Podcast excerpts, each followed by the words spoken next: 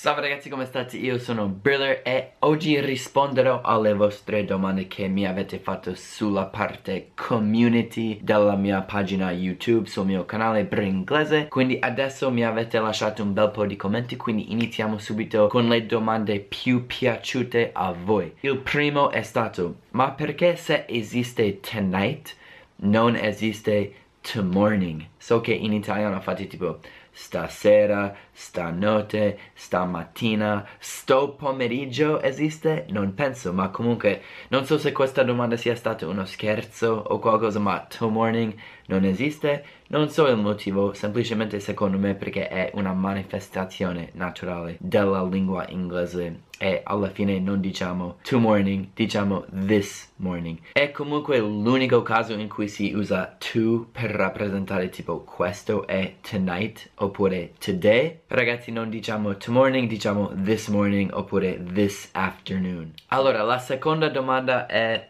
Volevo chiederti del chiaramenti sulla parola though. La vedo posta ad inizio e fine frase ma non riesco mai a comprendere il vero significato. Questa è una bella domanda. Though alla fine di una frase vuol dire però. Ad esempio, non mi piace il calcio però. Questa frase in inglese è I don't like soccer though. Però se metti though all'inizio di una frase può essere simile a although che vuol dire tipo anche se.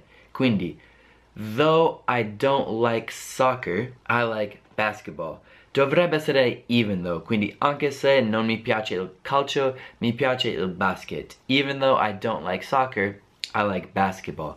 Quindi though all'inizio di una frase che è raro comunque, vuol dire anche se, però è più comune trovarlo alla fine di una frase e in quel caso vuol dire però quindi è come dire but, però lo metti alla fine di una frase. Spero di essere stato d'aiuto. Andiamo al numero 3. Allora, la domanda qua è per un madrelingua conta tanto l'accento oppure ogni persona ha il suo e nessuno lo corregge? Allora, naturalmente dove sei nato determinerà il tuo accento e non ci sono accenti sbagliati o più giusti o più corretti. Solo che naturalmente ci sono diversi accenti in diverse regioni.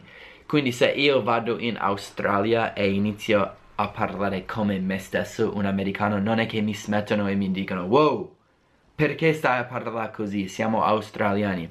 La stessa cosa vale per un australiano che va in America o un inglese che va in Sud Africa o in qualsiasi parte del mondo. Non è che c'è un giusto accento e l'accento americano è sbagliato. Quindi tutti gli accenti sono accettabili. E io insegno l'accento americano che comunque se non sei un madrelingua è difficilissimo arrivare all'accento perfetto. Quindi basta che ti fai capire abbastanza bene e togli un accento fortissimo che probabilmente io ho in italiano ma comunque mi faccio capire. Cioè si capisce che non sono un madrelingua ma mi faccio capire quindi se voi riuscite a fare la stessa cosa, secondo me hai successo, ci sei riuscito. Quindi non essere troppo fissati con l'accento preciso giustissimo. Basta che ti fai capire e non sembri tipo troppo, troppo con un accento.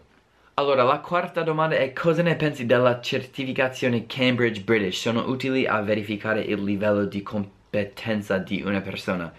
La risposta sincera è che non sono ben informato su questa certificazione, ma comunque sono abbastanza sicuro che è una certificazione buona, nel senso se ti vuoi valutare il tuo livello d'inglese è un bel modo di farlo, ma anche io ho un modo di valutare il tuo livello d'inglese. Sulla mia pagina Patreon, se volete vederlo lo chiamo Bringlese English Rating, praticamente farai molti quiz, molti test, anche un essay scritto, una composizione.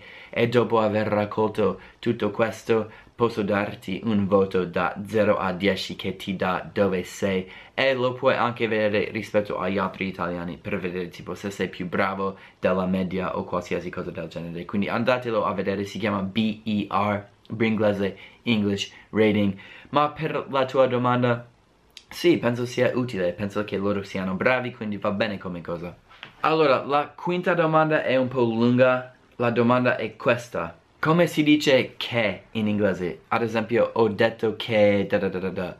E lei vuole sapere se a volte lo possiamo togliere o perché in alcune frasi in inglese non si trova il perché. Ad esempio, penso che tu sia bravo. In inglese si può dire senza che. Tipo, I think you're good. E spesso questo that, I think that you are good, lo possiamo togliere.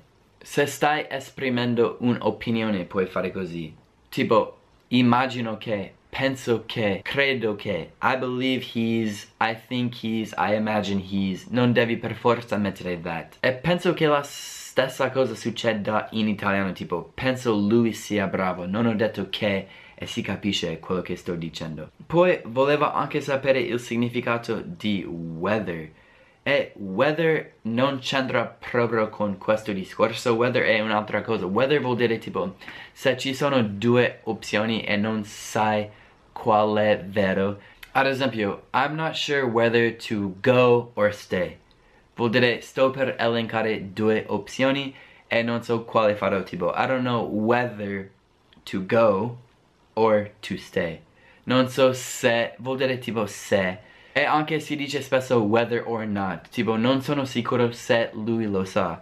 In inglese si può dire I'm not sure whether or not he knows. Quindi whether è un modo complicato per esprimere un dubbio che hai. È come dire se.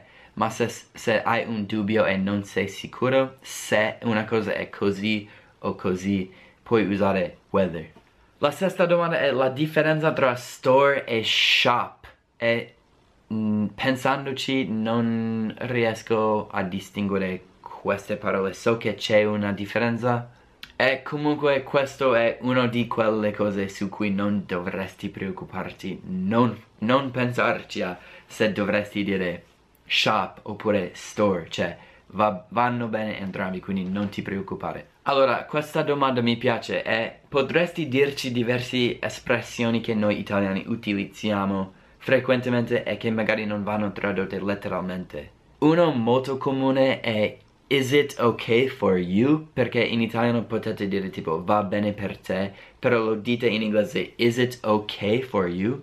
Quindi se vuoi dire questo io suggerisco Does that work for you? Tipo funziona per te?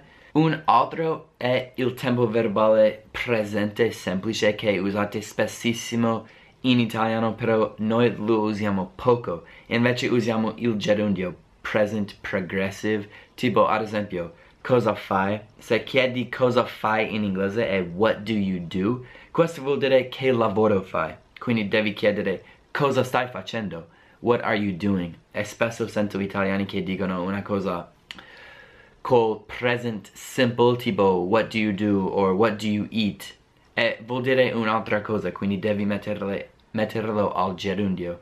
E comunque se, se, hai un dubbio e non sei sicuro quale usare, suggerisco il gerundio, gerundio comunque, perché il gerundio va bene per tutto quanto. Un'altra domanda è, potresti spiegare la differenza tra be o have nel past present? Ad esempio, it's closed oppure it has closed. Io non ci farei troppi problemi, nel senso, questo non è, non è una cosa grave e comunque it has closed vuol dire tipo l'azione, tipo si è chiuso. It's closed vuol dire tipo è chiuso. Quindi c'è una piccola differenza, ma comunque per dire tipo un negozio è chiuso, diremmo it's closed. Allora, e l'ultima domanda che voglio fare è Ciao Brian, io non riesco proprio ad usare spontaneamente e correttamente i verbi al present perfect continuous tipo I have been eating allora, se sai usare tipo I have eaten, pensa se è una azione tipo, non lo so, nuotare. Quindi, se nuoti da quando sei una bambina, si può dire I've been swimming since I was 5 years old. Si può anche dire I've swum since I was 5 years old, però va bene anche I have been swimming. Oppure, se io sto a mangiare la pizza da due ore, posso dire I've been eating pizza for two hours. Non vorrei dire I've eaten pizza for two hours. Vorrebbe dire che ho iniziato a mangiare la pizza per la prima volta nella mia vita due ore fa. Invece se dico I've been eating pizza, da due ore vuol dire ho iniziato a mangiare questa pizza due ore fa, sto ancora mangiando eccetera quindi è un'azione che è iniziata nel passato che sta ancora continuando fino a questo momento e probabilmente continuerà ancora. Quindi ragazzi ditemi se questo format, questo genere di video vi è piaciuto perché se è così posso farne altre e posso sempre chiedervi delle domande che vorreste sapere quindi così posso rispondere direttamente a voi e alle vostre domande. Ragazzi, come ho detto prima, ho una pagina Patreon molto utile con tanti tanti tanti contenuti quiz, essay, una valutazione, un podcast figo che faccio tipo tre volte a settimana, quindi se sei interessato ad avere tutti quei contenuti andate a vedere la mia pagina Patreon. Se ti piacciono i miei video e i miei contenuti qua super inglese potete anche lasciarmi un contributo sulla mia pagina PayPal, quindi lascerò tutti i link là. Se volete aiutare me sarei molto contento, spero che i miei video aiutino voi e ragazzi così possiamo finire questo video, quindi è stato un piacere e ci vediamo alla prossima. Peace.